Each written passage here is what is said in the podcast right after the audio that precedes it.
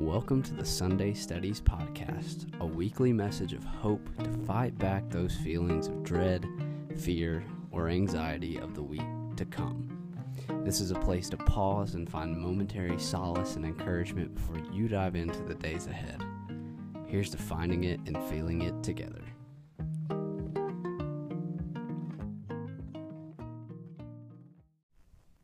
Season's greetings and glad tidings, all you hot cocoa cohorts, eggnogians, hot wassilians, and any other holiday drinkians that may be out there. It is the holiday season, and with such being the case, you had to believe that Sunday Studies was going to follow suit and be themed in the same way. That's right. We're talking about Christmas and the holidays. Probably this week, maybe the next couple weeks, who knows? It's all about what pops into my head and what I feel like doing. But this week, we're talking about the big man in the red suit and how he crushed my dreams. It's a story about when I was a little kid and how Santa ruined my life, kind of. But I'll spare you all the details because a lot of them are in this story. Here it is, Sunday Studies number forty-three, Unmet Expectations and Untied Loose Ends, A Santa Story. Now that is a title for you. As always, you can go to the Substack. I won't give you the spiel. You know, jake elliff dot substack dot com, best thing that's ever happened to you. But for now, let's get into it. Sunday Studies forty-three, Unmet Expectations and Untied Loose Ends, A Santa Story. Let's go. When I was in second grade, all I wanted for Christmas was a PlayStation two. I was so excited to play N C double A football and smoke all of my neighborhood friends in it. I couldn't wait to live out my not yet realized punk rock kid dreams and rip kickflips on Tony Hawk Underground two. I was dying to shred a solo on Freebird while playing Guitar Hero. This was my obsession for months upon end, and I was ecstatic for Christmas to arrive so that I could make all of these dreams realities. The only problem was that I forgot to ask Santa for said PlayStation two. In my second grader brain, I assumed that a guy who could travel around the world in one night and deliver presents to billions of people would automatically have enough power and knowledge to know what I wanted without having to ask him. Such was supposedly not the case, and I found out this vital piece of knowledge on Christmas Eve of that very year. My parents asked me what I was most excited for on Christmas Eve, and when I responded, PlayStation two, their faces turned white as the snow that refused to fall in Alabama weather. Now, you know Santa doesn't always give you everything you ask for, right? They were frantic, and I was furious. I don't remember exactly what I said in response, but I remember it involved a lot of crying and screaming and near cuss words on my part. How could Santa not give me the only thing I wanted, even if I didn't necessarily ask for it? I was livid at the big guy in the red suit and started to question his existence entirely.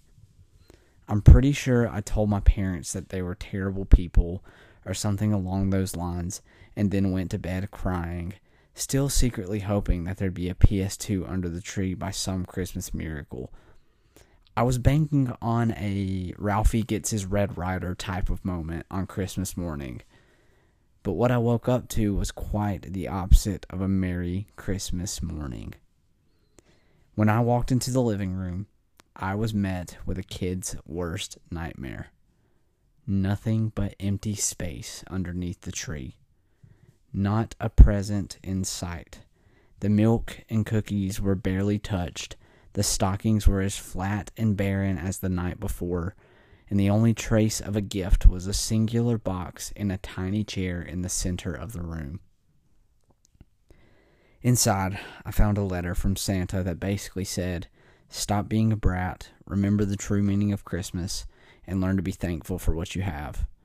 That was it. That was all I was getting for Christmas. A detention slip and a life lesson from Santa Claus. I cried again. I told my parents sorry. I told Santa sorry. And I probably told Jesus sorry too, just for good measure. After a heart-to-heart with Mom and Dad, they opened the closet door and revealed that all my presents had been conveniently tucked away by Santa in case I repented of my rebellious ways and made amends. I opened all of my presents with a fresh set of eyes that year, thanks to Santa's sermon in the box.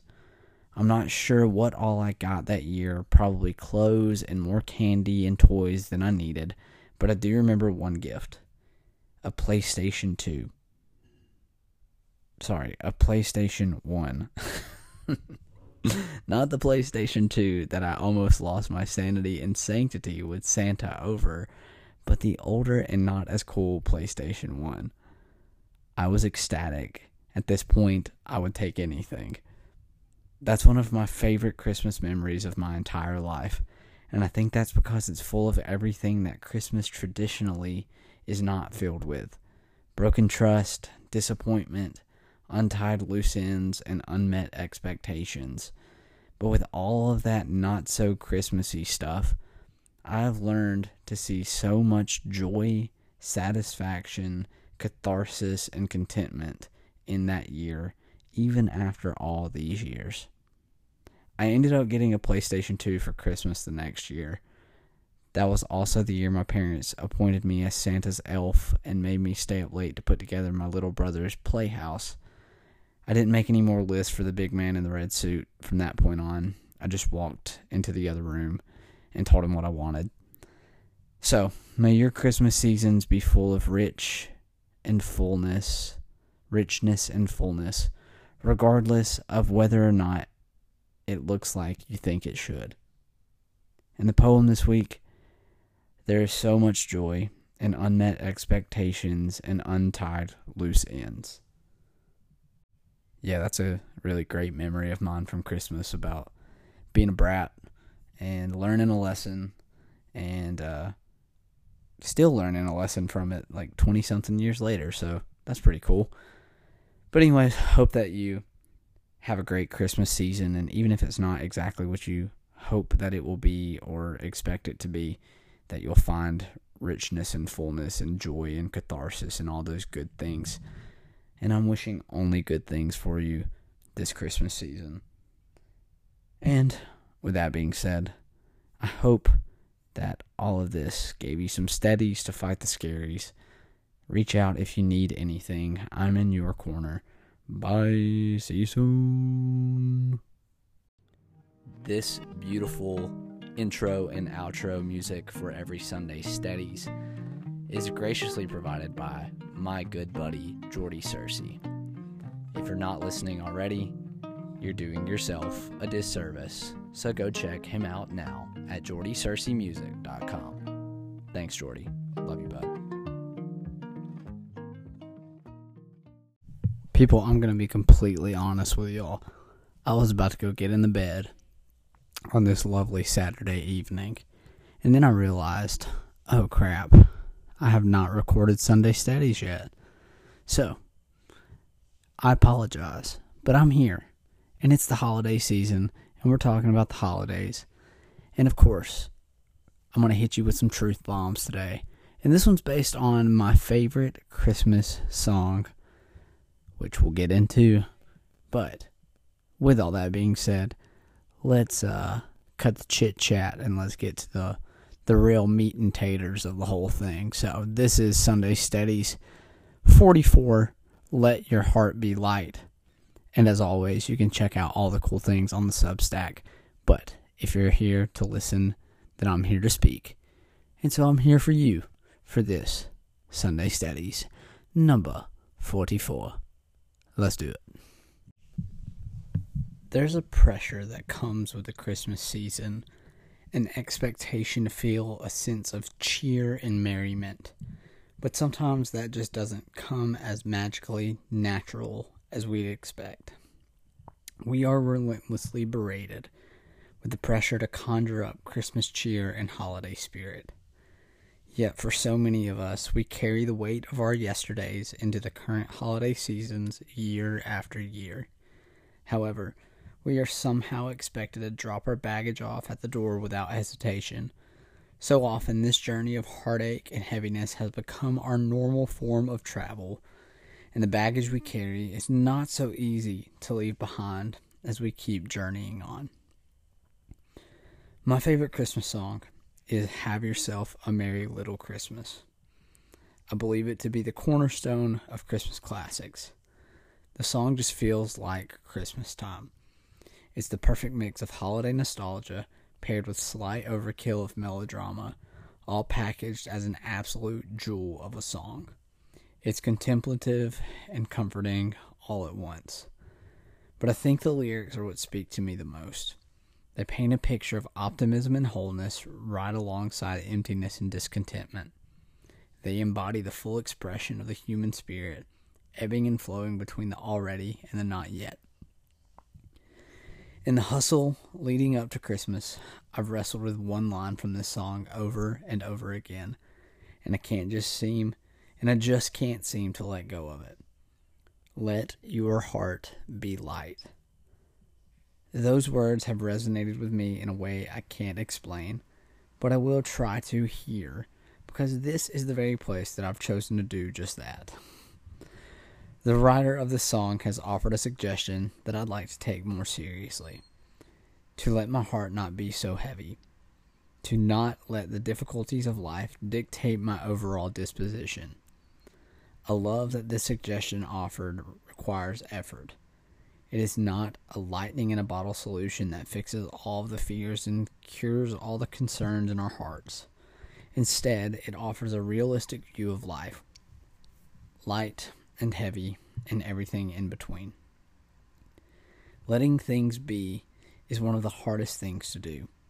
We feel a nagging necessity to have control over everything, knowing good and well that it is impossible to truly have control over most things.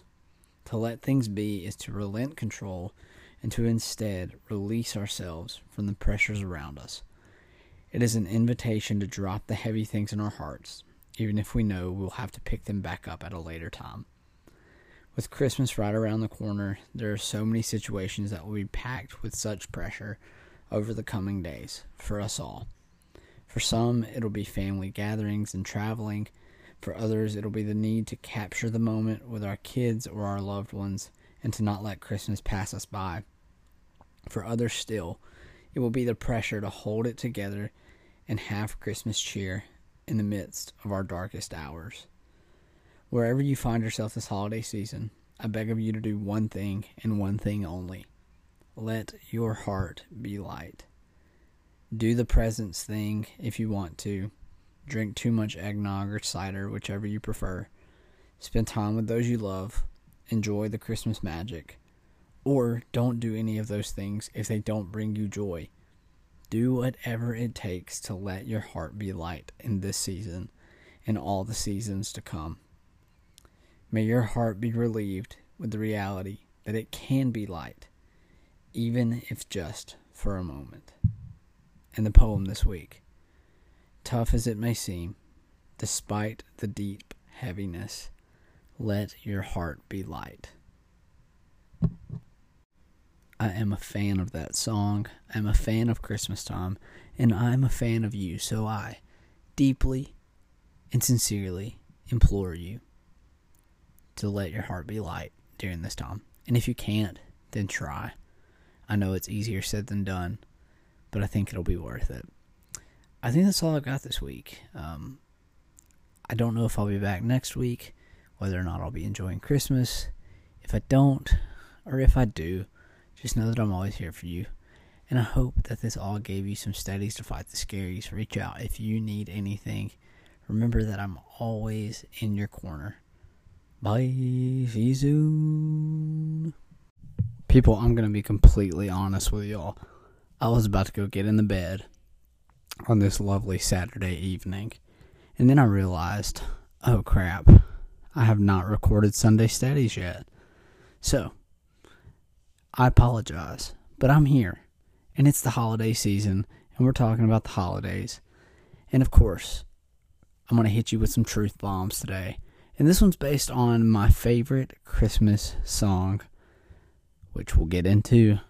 But with all that being said, let's uh, cut the chit-chat and let's get to the, the real meat and taters of the whole thing. So this is Sunday Studies forty-four, Let Your Heart Be Light. And as always, you can check out all the cool things on the Substack. But if you're here to listen, then I'm here to speak. And so I'm here for you for this Sunday Studies number forty-four. Let's do it. People, I'm going to be completely honest with y'all. I was about to go get in the bed on this lovely Saturday evening. And then I realized, oh crap, I have not recorded Sunday Studies yet. So, I apologize, but I'm here. And it's the holiday season, and we're talking about the holidays. And of course, I'm going to hit you with some truth bombs today. And this one's based on my favorite Christmas song, which we'll get into. But with all that being said, let's uh, cut the chit-chat and let's get to the, the real meat and taters of the whole thing. So this is Sunday Studies forty-four, Let Your Heart Be Light. And as always, you can check out all the cool things on the Substack. But if you're here to listen, then I'm here to speak. And so I'm here for you for this Sunday Studies number forty-four. Let's do it.